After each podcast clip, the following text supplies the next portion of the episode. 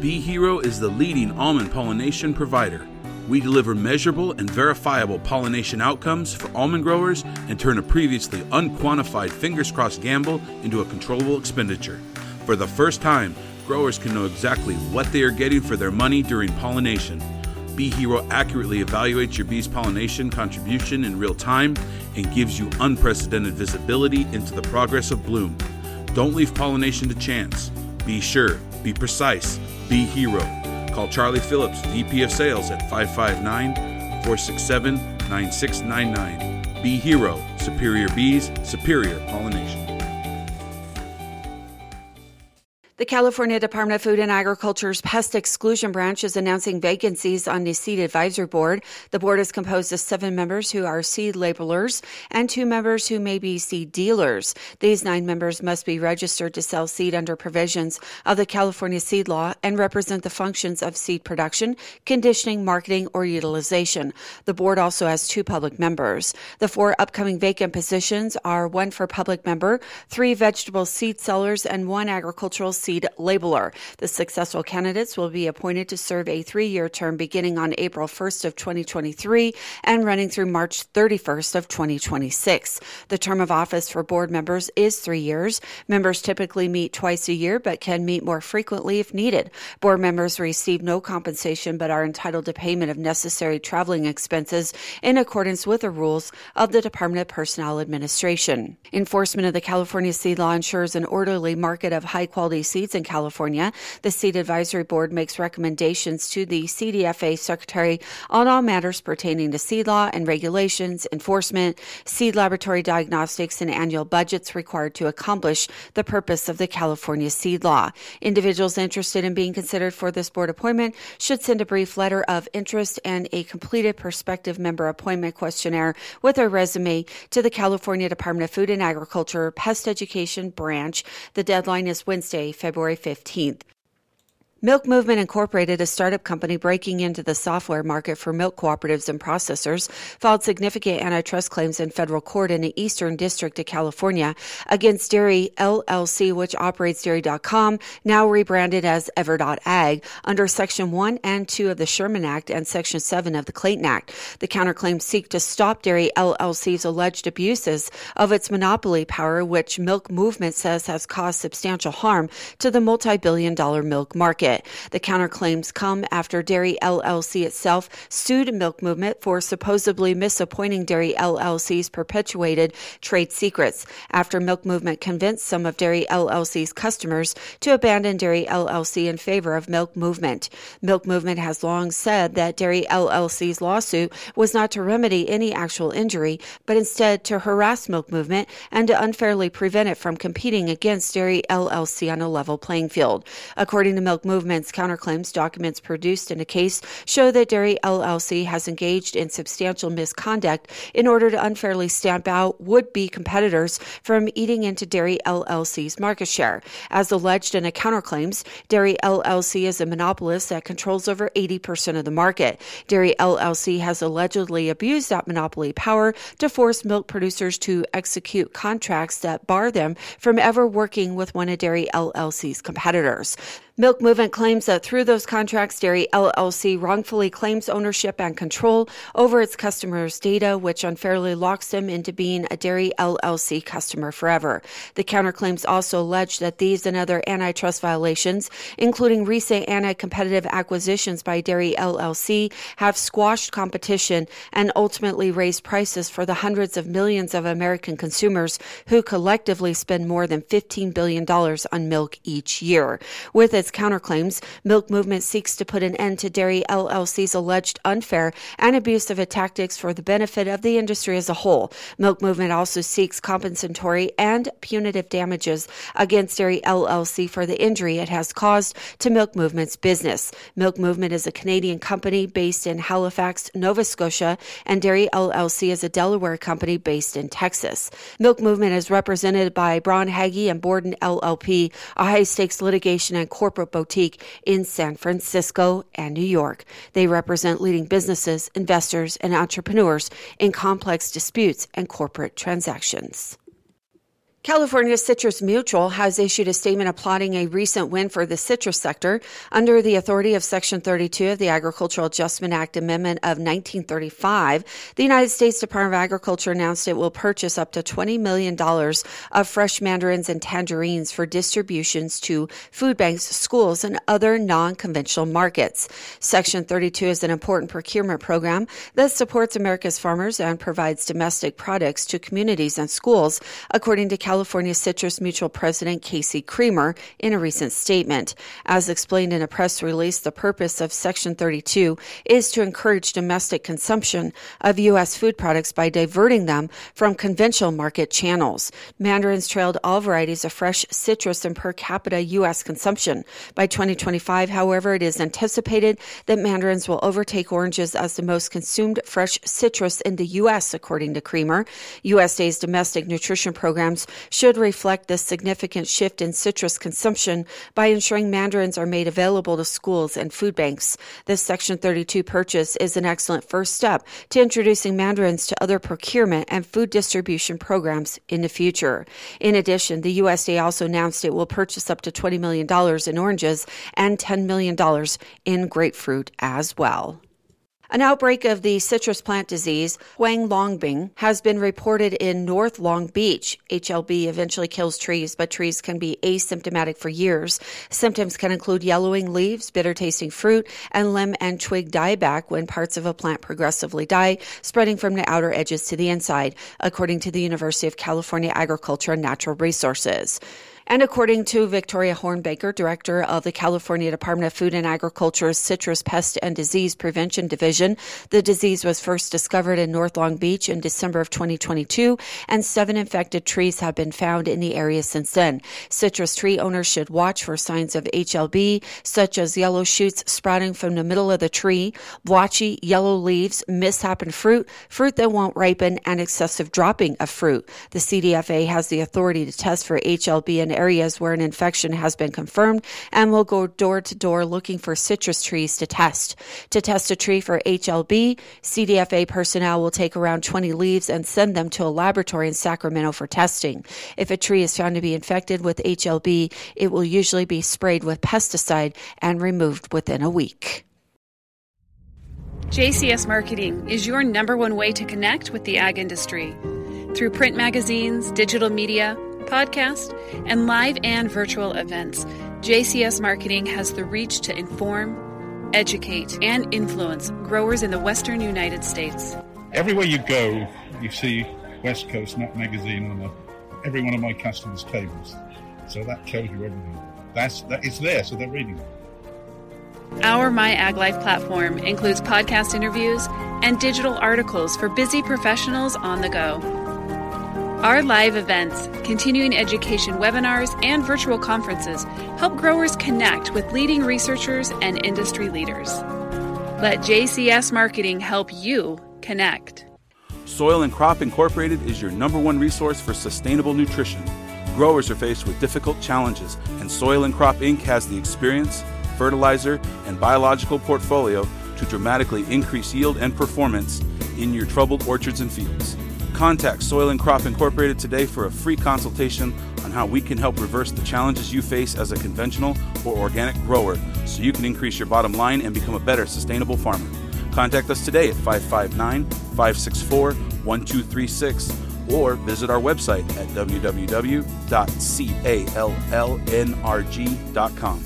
Soil and Crop, putting nature to work for you. Senator Chuck Grassley has announced he intends to reintroduce the Farm Credit for Americans Act. The legislation bans the federal government from allowing foreign individuals to obtain credit and financial services through the farm credit system.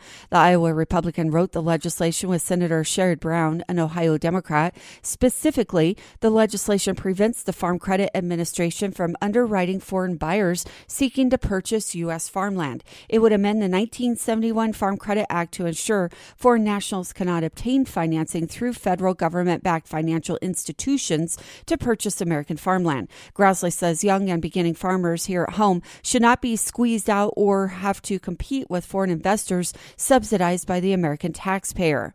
According to the USDA, foreign ownership of U.S. farm acres increased 60% between 2009 and 2019. Increasingly young and beginning farmers are competing with institutional investors such as pension funds, endowments, and even professional athletes who are diversifying their financial portfolios with prime farmland. What are some of the weather events last year that resulted in at least $1 billion in damage? And what might that mean regarding potential severe weather this year? USDA Ag News reporter Rod Bain has the story. The National Oceanic and Atmospheric Administration recently released its list of 2022 natural disasters causing at least 1 billion with a B dollars in damage. The initial list coming out with 18 billion dollar disasters for the calendar year. USDA meteorologist Brad Rippey says 11 of those were severe weather outbreak disasters. Starting with the Texas hailstorm in February that occurred on the 21st and 22nd of 2022 and then ending with a sprawling severe weather outbreak that occurred in much of the northern and central United States from July 22nd to 24th. Even more significant, according to Rippey. That may be a bit of a warning to us that we could go through another very active year in 2023, given the continuing La Nina conditions, active storm track, and so the potential for more high wind events, large hail, isolated tornado outbreaks, even derecho type events. I'm Rod Bain reporting for the U.S. Department of Agriculture in Washington, D.C. Another year, another Congress, another Congress following another year without Senate passage of the Farm Workforce Modernization Act. For some, that's a hard pill to swallow. Before the year end break last month, U.S. Representative Dan Newhouse sounded cautiously optimistic. Now, with a new year, Congress answers are still needed for the act and for ag labor reform. Well, the last thing you said, the need for labor reform is just as critical as ever. And so my interest in getting getting this done is, is as high as it's ever been. But the challenge, Newhouse says, is being able to get enough bipartisan support in the Senate. We did get it through the House twice, as a matter of fact, two Congresses in a row, and it continues to stall in the Senate. With the reason being given that by many of my Senate colleagues that while we have a crisis at the southern border, they just cannot see their way to be able to move forward and pass immigration related legislation. That's very frustrating because, as we've talked about before, the Farm Workforce Modernization Act is actually part of the solution to getting control of our southern border. Moving forward, Newhouse says the bill will at some point be reintroduced in the House. The good thing is that there's, uh, interestingly, a renewed interest in the Senate. There's a bipartisan group of senators that have been down the border this week, as a matter of fact, talking about the need to improve not only the situation at the border, but immigration policies overall in our country. It's going to be more difficult. There's no question about it, but I think we have to keep trying, and I will continue to keep trying to get this done. Newhouse says without an adequate workforce, crops will go unharvested and the food supply chain is placed further at risk. Dairy cattle breeders selecting for higher performing genetics have an opportunity to not only increase their bottom line, but also the sustainability of the U.S. dairy industry. Results from a research study released by Zoetis shows a correlation. Holstein USA's Miles Ramsey has the story. For many dairy farmers, it's a decision that comes naturally breeding for elite registered Holstein genetics that can position their herd for greater production, efficiency, and profitability for the future. A recent study from Zoetis also helps show the positive effect genetic selection can have on environmental sustainability outcomes.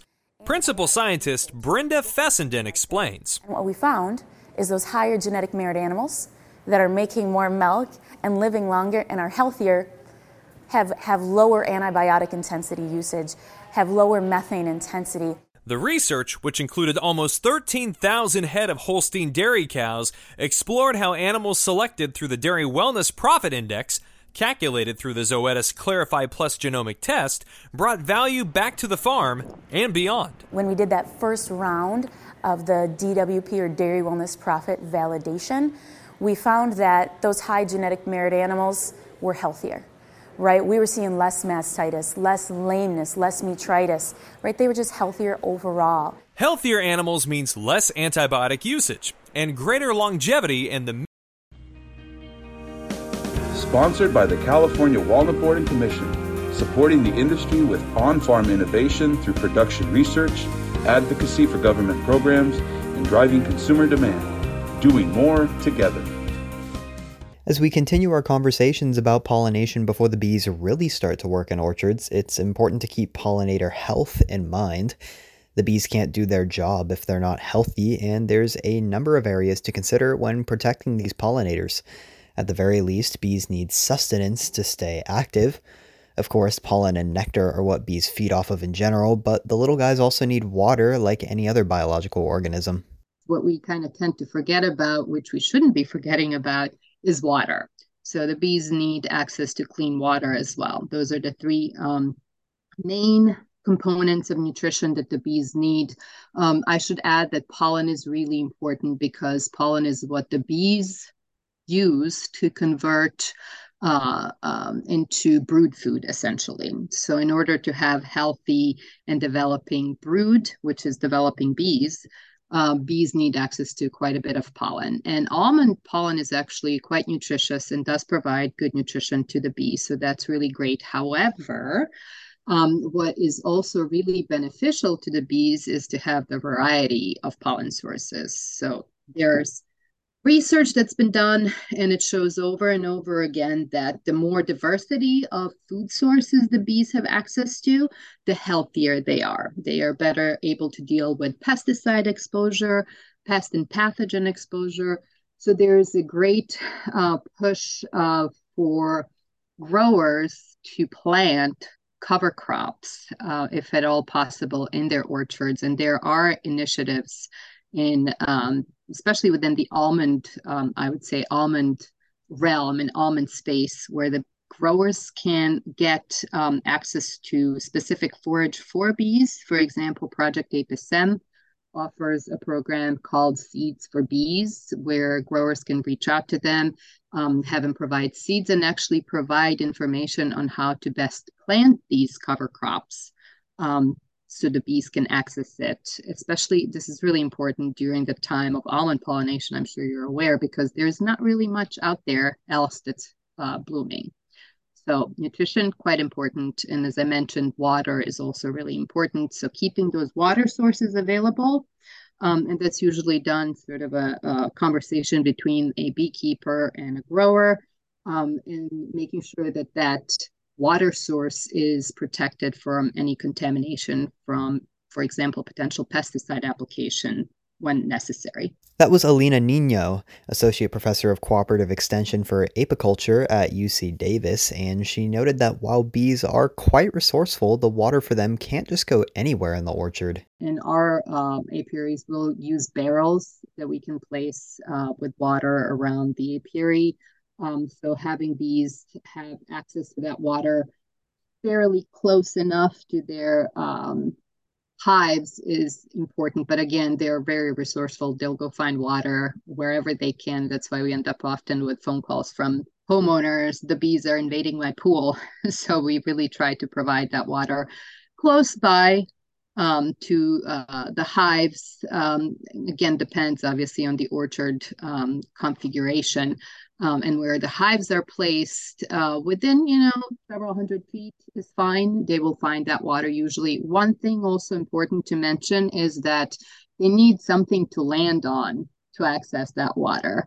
So you can just put a barrel on there and hope for the best. Um, we'll often put um, things like um, leaves that can float on top, dried branches, or even the packing peanuts um, that will float on top of the water in the barrel and sort of move with the level of the water. That helps the bees be able to land on there and actually collect the water that they need. Keeping track of where and when pesticides are sprayed is another provision to take when protecting pollinators and with integrated pest management, sometimes including multiple pesticides with different modes of action that may be harmful to honeybees. This is imperative. Turning off those pesticide application sprayers when you're passing by the hives is really important. Um, and then there are really important steps. I think the most important one probably being a communication between beekeepers and growers, and then pesticide um, applicators as well. Um, so everybody knows when things are being sprayed and what things are being sprayed. Um, so if there are any modifications that need to take place, they can be done um, in a timely fashion. So Almond Board of California has a great um, brochure and a manual, if you will, for keeping bees safe during almond pollination specifically. So a few other things that they talk about in those uh, in that brochure is also applying pesticides that might be less harmful to bees. Um, UC IPM website has alternative options that uh, growers can research or pesticide applicators can research and see if there's anything, um, an alternative pesticide that would be safer for bees that could be used in place whatever they were planning on using. Um, for example, because we don't know of all of the synergistic effects potentially on the bees, the recommendation is not to mix different classes of pesticides. So, for example, fungicides with insecticides. Um, another good practice is to spray, if at all possible, when the bees are not flying in the orchards. Um, so, when they're not accessing those blooms. Um, and as I said, there's a great resource online um, almond board of california has put out and it has been updated and it's a brochure that was worked on by not just the growers but beekeepers pesticide applicators researchers. So it's a collaborative output um, that i think has taken everybody's um, needs in consideration. Hive placement within an orchard also affects optimal pollination and efficiency. You want to make sure that you're uh, placing hives in an area that is, for example, not easily flooded, right? especially that's important to note with the floods that we've been having lately. Um, so area that is not easily flooded, area that can be easily accessed if the hives do need to be moved. Um, the recommendation is also to place hives in such a fashion that they are exposed to the early morning sun.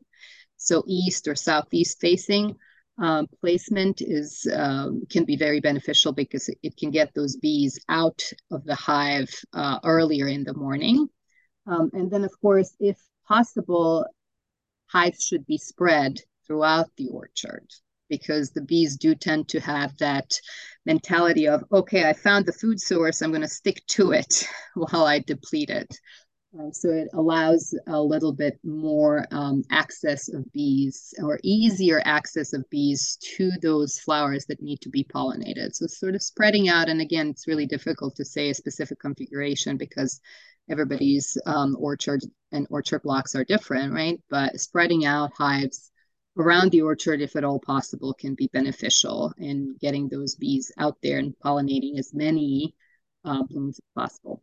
For more information, the Almond Board of California developed a guide for growers and beekeepers titled Honeybee Best Management Practices for California Almonds, as well as the Cover Crop Guide in collaboration with UC Davis and University of California Cooperative Extension.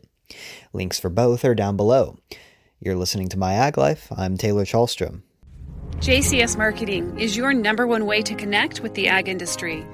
Through print magazines, digital media, podcast, and live and virtual events, JCS Marketing has the reach to inform, educate, and influence growers in the western United States. Everywhere you go, you see West Coast Nut Magazine on a, uh, every one of my customers' tables. So that tells you everything. That's that it's there, so they're reading it. Our My Ag Life platform includes podcast interviews and digital articles for busy professionals on the go. Our live events, continuing education webinars, and virtual conferences help growers connect with leading researchers and industry leaders. Let JCS Marketing help you connect. That will wrap up today's show. You've been listening to the My Ag Life Daily News Report. I'm Lori Boyer. From all of us here at the JCS Marketing Team, thank you for listening.